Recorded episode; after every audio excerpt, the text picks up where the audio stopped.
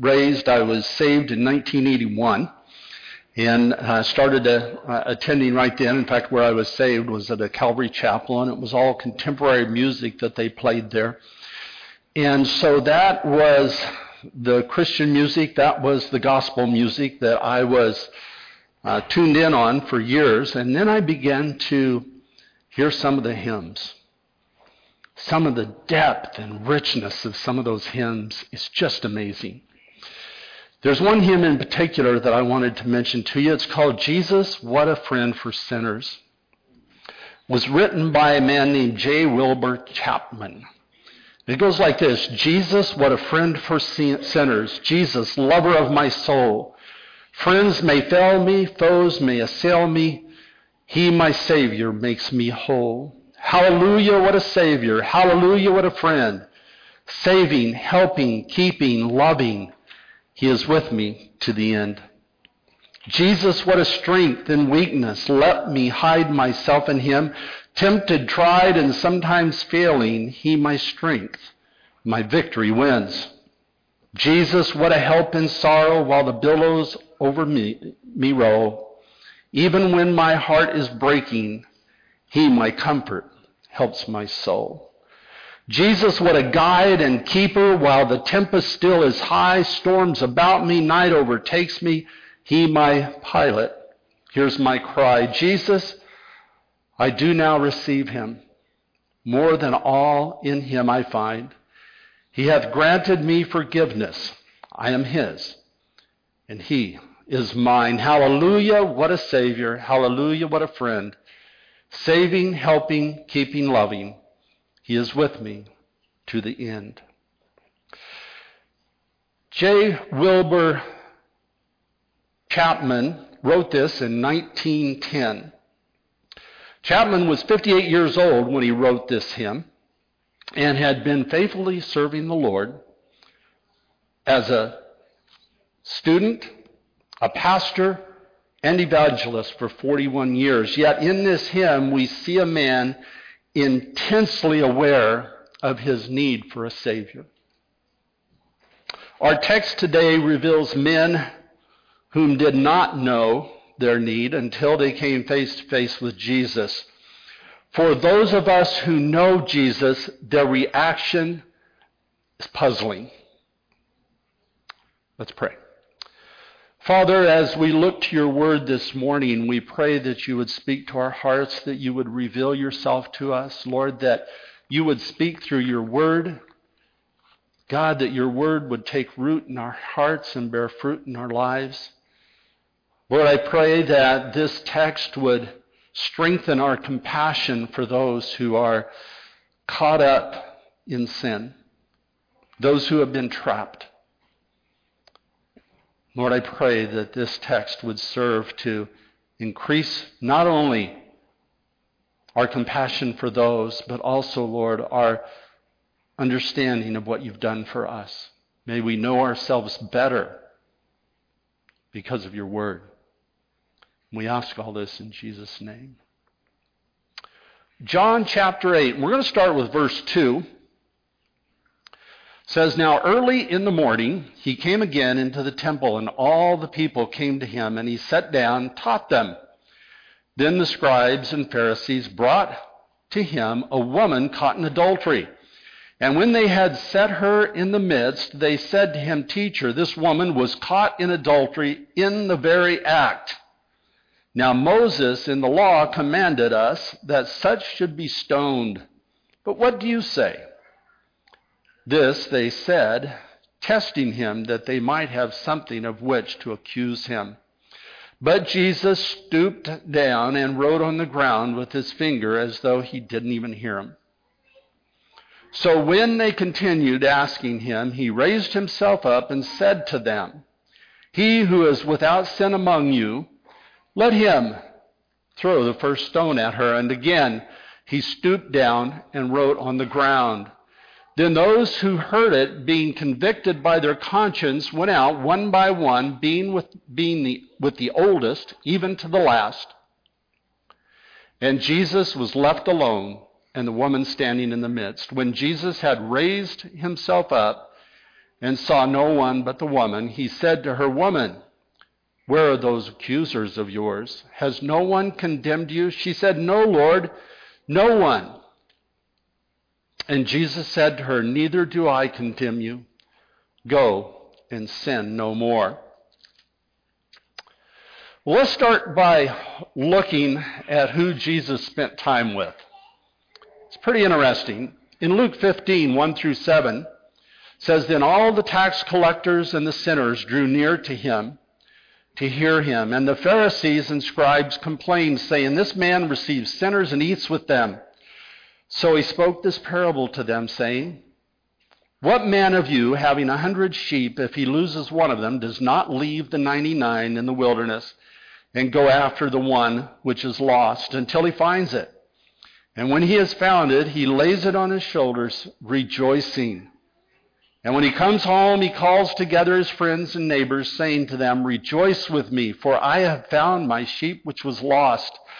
I say to you likewise, there will be more joy in heaven over one sinner who repents than over 99 just persons who need no repentance. Tell me, is there anyone who is in no need of repentance? This statement to them should have cut them to the heart when he said that.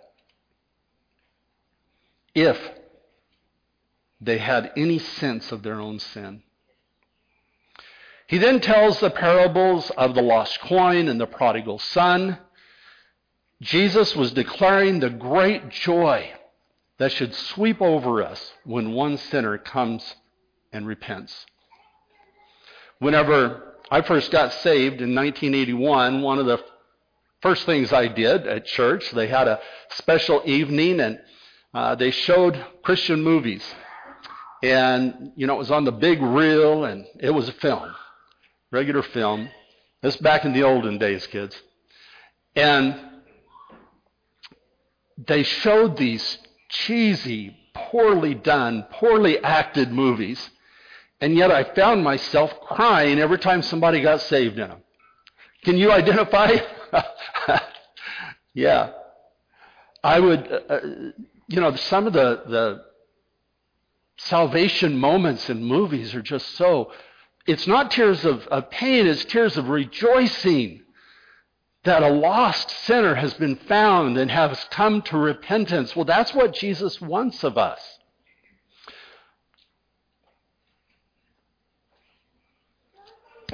Jack, whoa.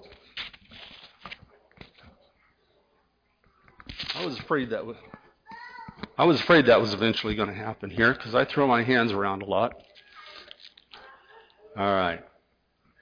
Jack Martin, a man I worked with at the Seattle Union Gospel Mission. I was a chaplain up there at the time. And Jack Martin was saved at the Water Street Rescue Mission in the early 50s. And this was in the, probably the late 90s whenever uh, this event happened.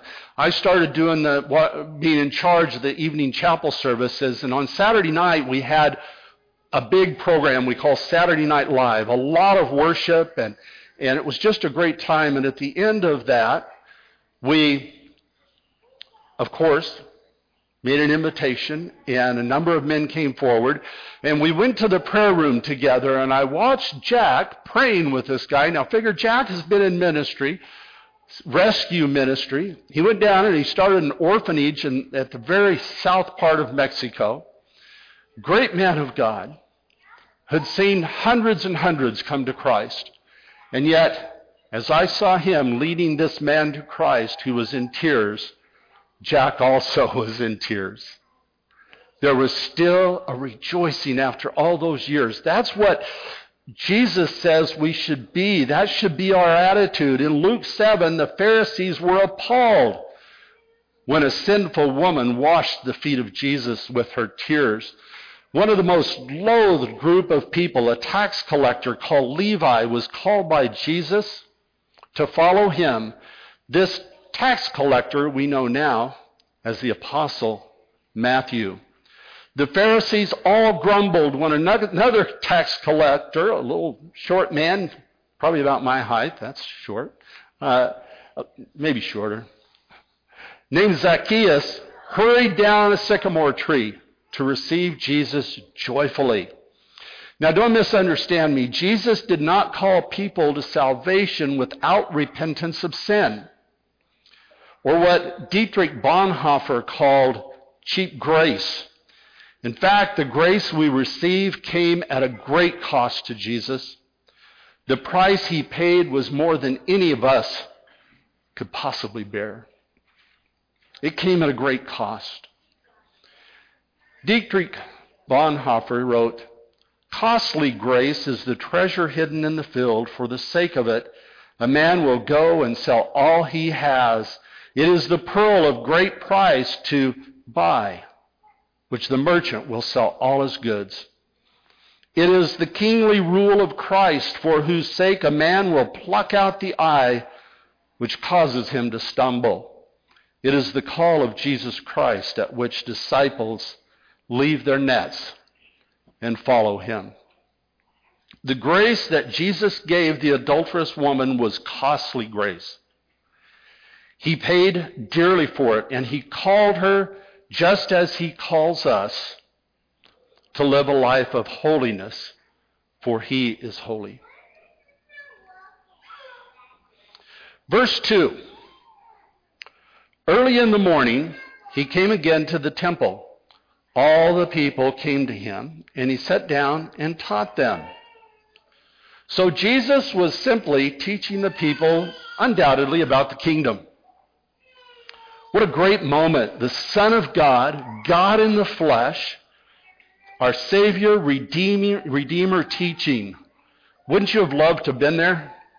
Wouldn't that have been a great moment if you happened to be there when he was, he was teaching? What an amazing, amazing moment there would have been. Him calling all of those who are burdened and heavy laden. That's what he did when he taught. He called those who were, who were under this weight of sin, all those who had a heavy load upon them. However, this great moment was rudely interrupted Verse 3 The scribes and the Pharisees brought a woman who had been caught in adultery, and placing her in the midst, verse 4, they said to him, Teacher, this woman has been caught in the act of adultery. Now, the words here mean in the very act of adultery. In the moment that this was taking place, she was caught in that moment. They wanted there to be no question of her guilt. When they brought her to Jesus, he, they didn't want any question about her guilt. They didn't want to say, he, him to say, well, how do you know? They didn't want anything like that. She was caught in the very act. It is done. She is caught. She is guilty. Absolutely guilty. They were setting Jesus up, and I can't help but wonder if she had been set up too. Verse 5. Now, in the law of Moses, or in the law, Moses commanded us to stone such a woman. So, what do you say? The trap is set.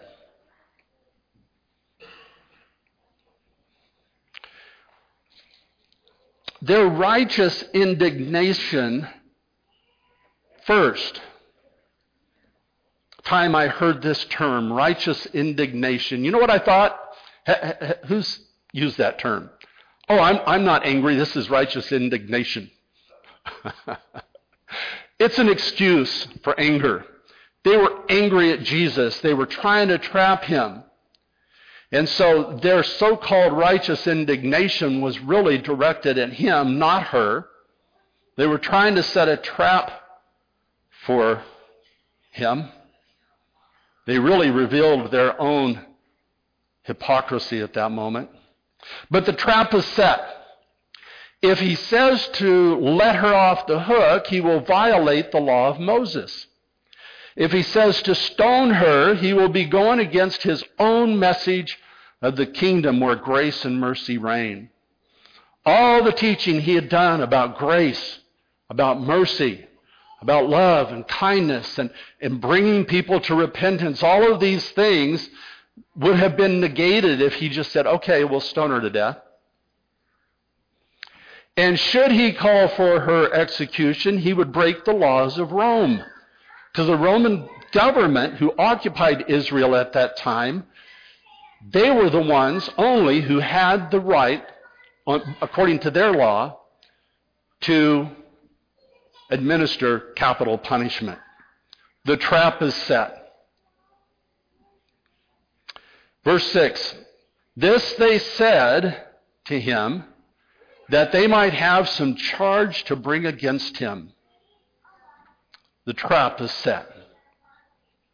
Now they watched him, waiting for their brilliant scheme to entrap him. But what does Jesus do?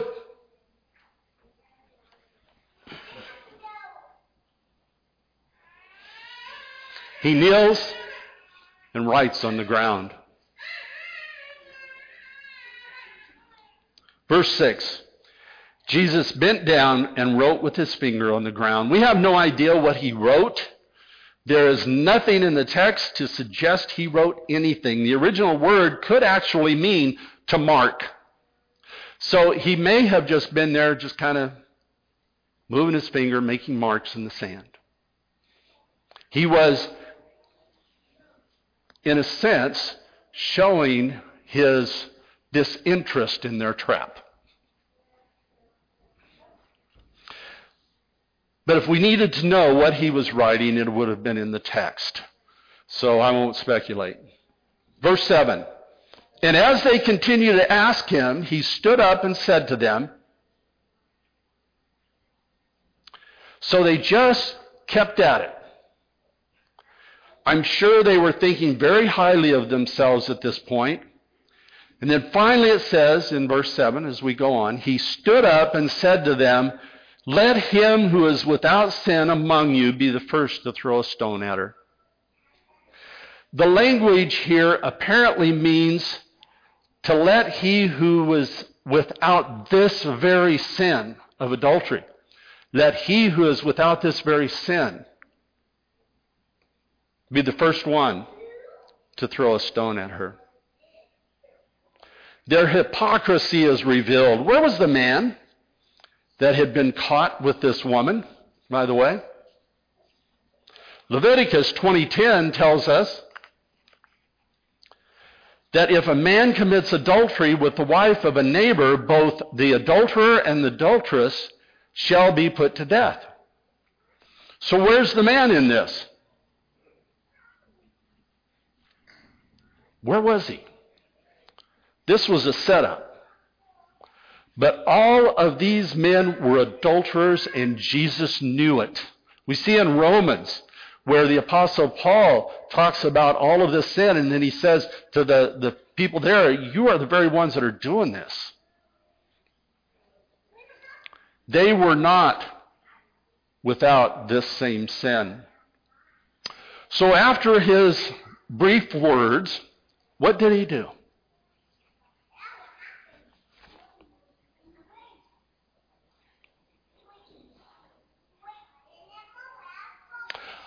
I don't know how long that went on.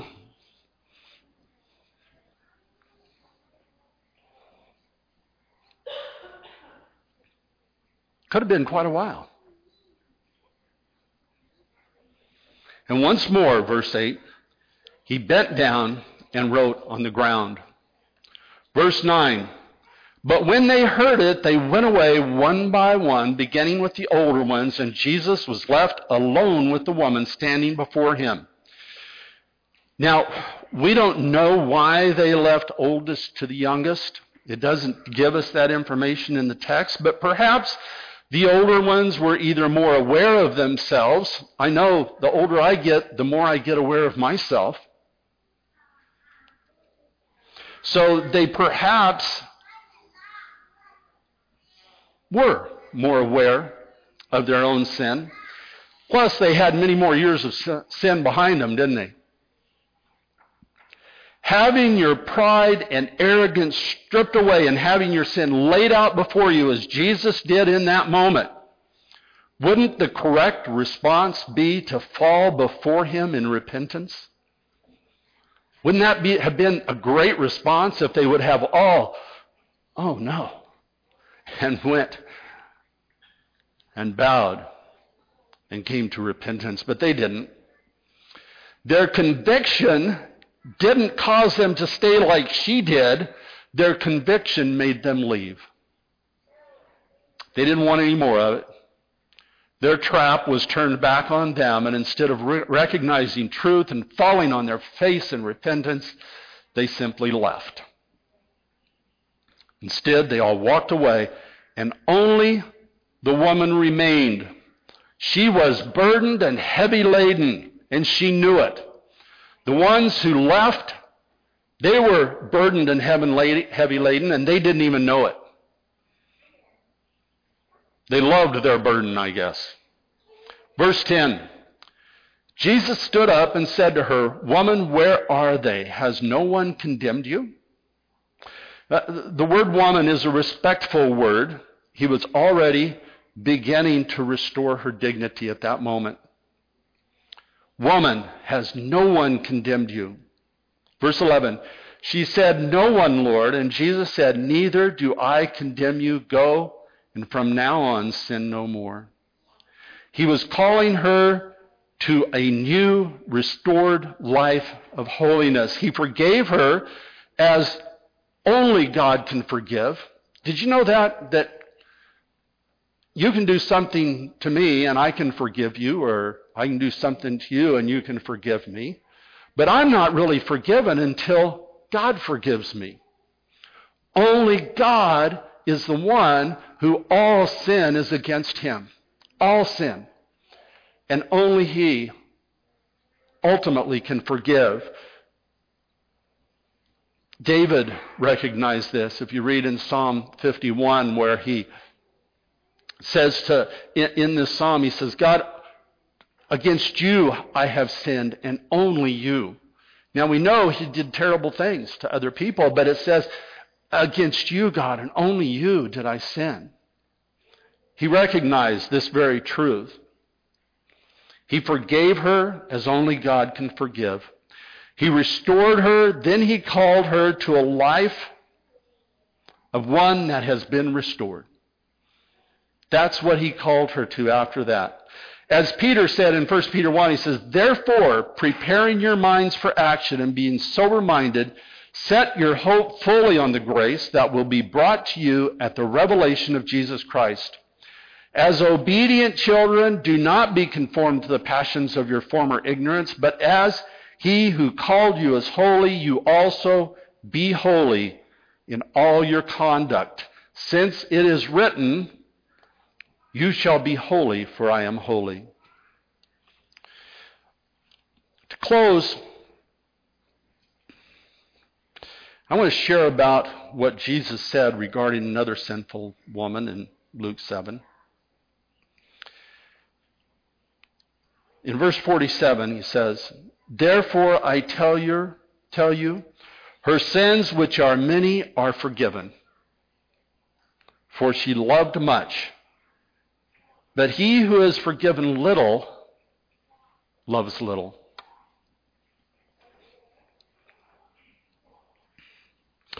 Most of us, when we came to Christ, there are some who have the blessing of being raised from a child, kids, being raised as a child in a godly home and coming to Christ at an early age. I know some people can't even really remember when they came to Christ because it was just who they were. And that's a beautiful thing. But most of us came to Christ later when we were laden we were burdened and heavy laden, and we came to Christ. There was something that was going on in our lives that brought us to a point of being broken, sweetly broken. And as we were broken, we came to Christ. I remember when I first came to the Lord, um, I really, I was really annoying. Every conversation I had with anybody was built around me trying to manipulate them to let me tell them about Jesus. I struggled. I worked hard at every conversation to take it there. I was, I was so filled with joy. My boss, who I'd been working for for five years, I was a machinist, and, and I had been working for him for, for about five, six years. And all of a sudden, when I came to Christ, he started treating me differently. He was really, it was like he was constantly annoyed at me. And one of my coworkers, I asked him, you know, I mentioned that to him, and, and he says, Yeah, I see it too. And I said, Well, I wonder what is causing this. Here's what he said Wally was my boss's name. Wally said, He smiles too much. I can't trust a man that smiles too much. I tell you, I, I laughed about that later, and I, I, I continued to laugh about it for years. But I came to the point where I realized Wally was burdened and heavy laden. He was so weighted down by the sin in his life that he couldn't even be glad about someone else's rejoicing and joy. May we never do that. When we see someone that comes into the mission and they walk in with this heavy weight upon them, that's heartbreaking. We should never feel built up by that. We should never rejoice in iniquity, as it says in 1 Corinthians 13. But we should see them as one who is burdened and heavy laden. And we need to tell them about Jesus, don't we? Not that we tell them what's wrong with them. Jesus didn't tell her what was wrong with, with her. She knew. She knew exactly who she was and what she had done. No, Jesus called her to repentance and to a new life. That's our calling. Every opportunity we get. Be annoying on your job, okay? let your joy shine through and let your conversations matter, no matter who it is, let your conversation be about Jesus, whether they know him or not. Do not change your conversation when you're around someone that's an unbeliever. Do not be ashamed of the gospel, as Paul said.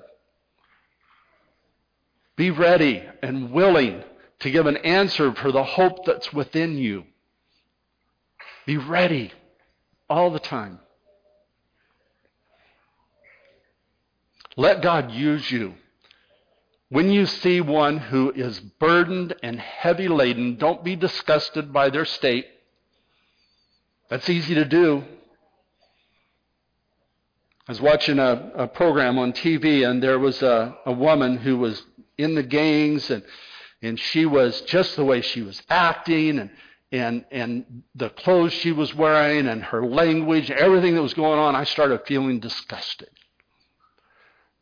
And I caught myself, and no, there are people like that. I did inner city youth ministry for seven years in California.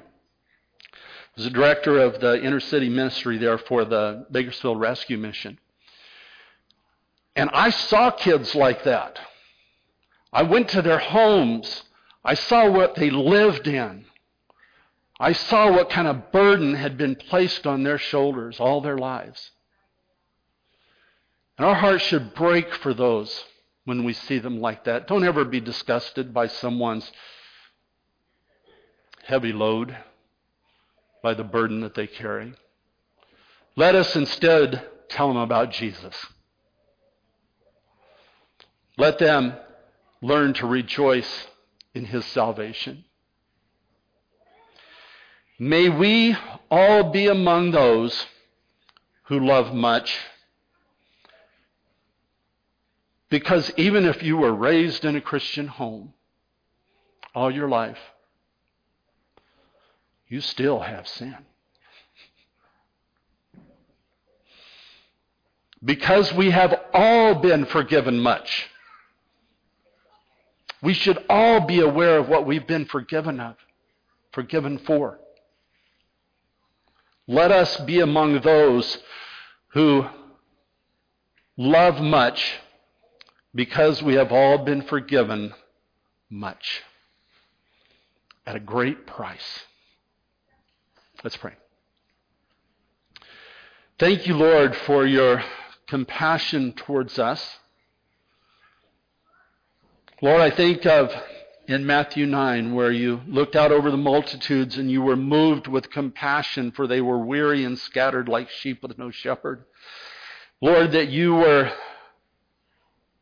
agonized over it. Hmm. Lord, may we have that same kind of heart and compassion that you've had towards us. May we direct that towards others. May we be kind and compassionate to one another, forgiving each other just in, as in Christ Jesus God forgave us. May that happen in our lives, Lord. May we be committed to the gospel and not ashamed of it. May we look upon others who have a heavy load, that have a burden and are heavy laden, Lord. When we look at them, may we look at them with compassion and may we point them to you, Lord, for you are the light. God, work that out in our lives. Make us the men and women of God that you would have us to be. And I pray for the children that are here this morning. I love those precious voices. Lord, may they grow up knowing you, loving you, and having compassion on others. Lord, may we take serious our call to be holy Yet, Lord, may we walk in the grace knowing that you've got us covered. Lord, we put it all before you. And we pray that you would make us all the men and women of God that you would have us to be. And we pray this in Jesus' name.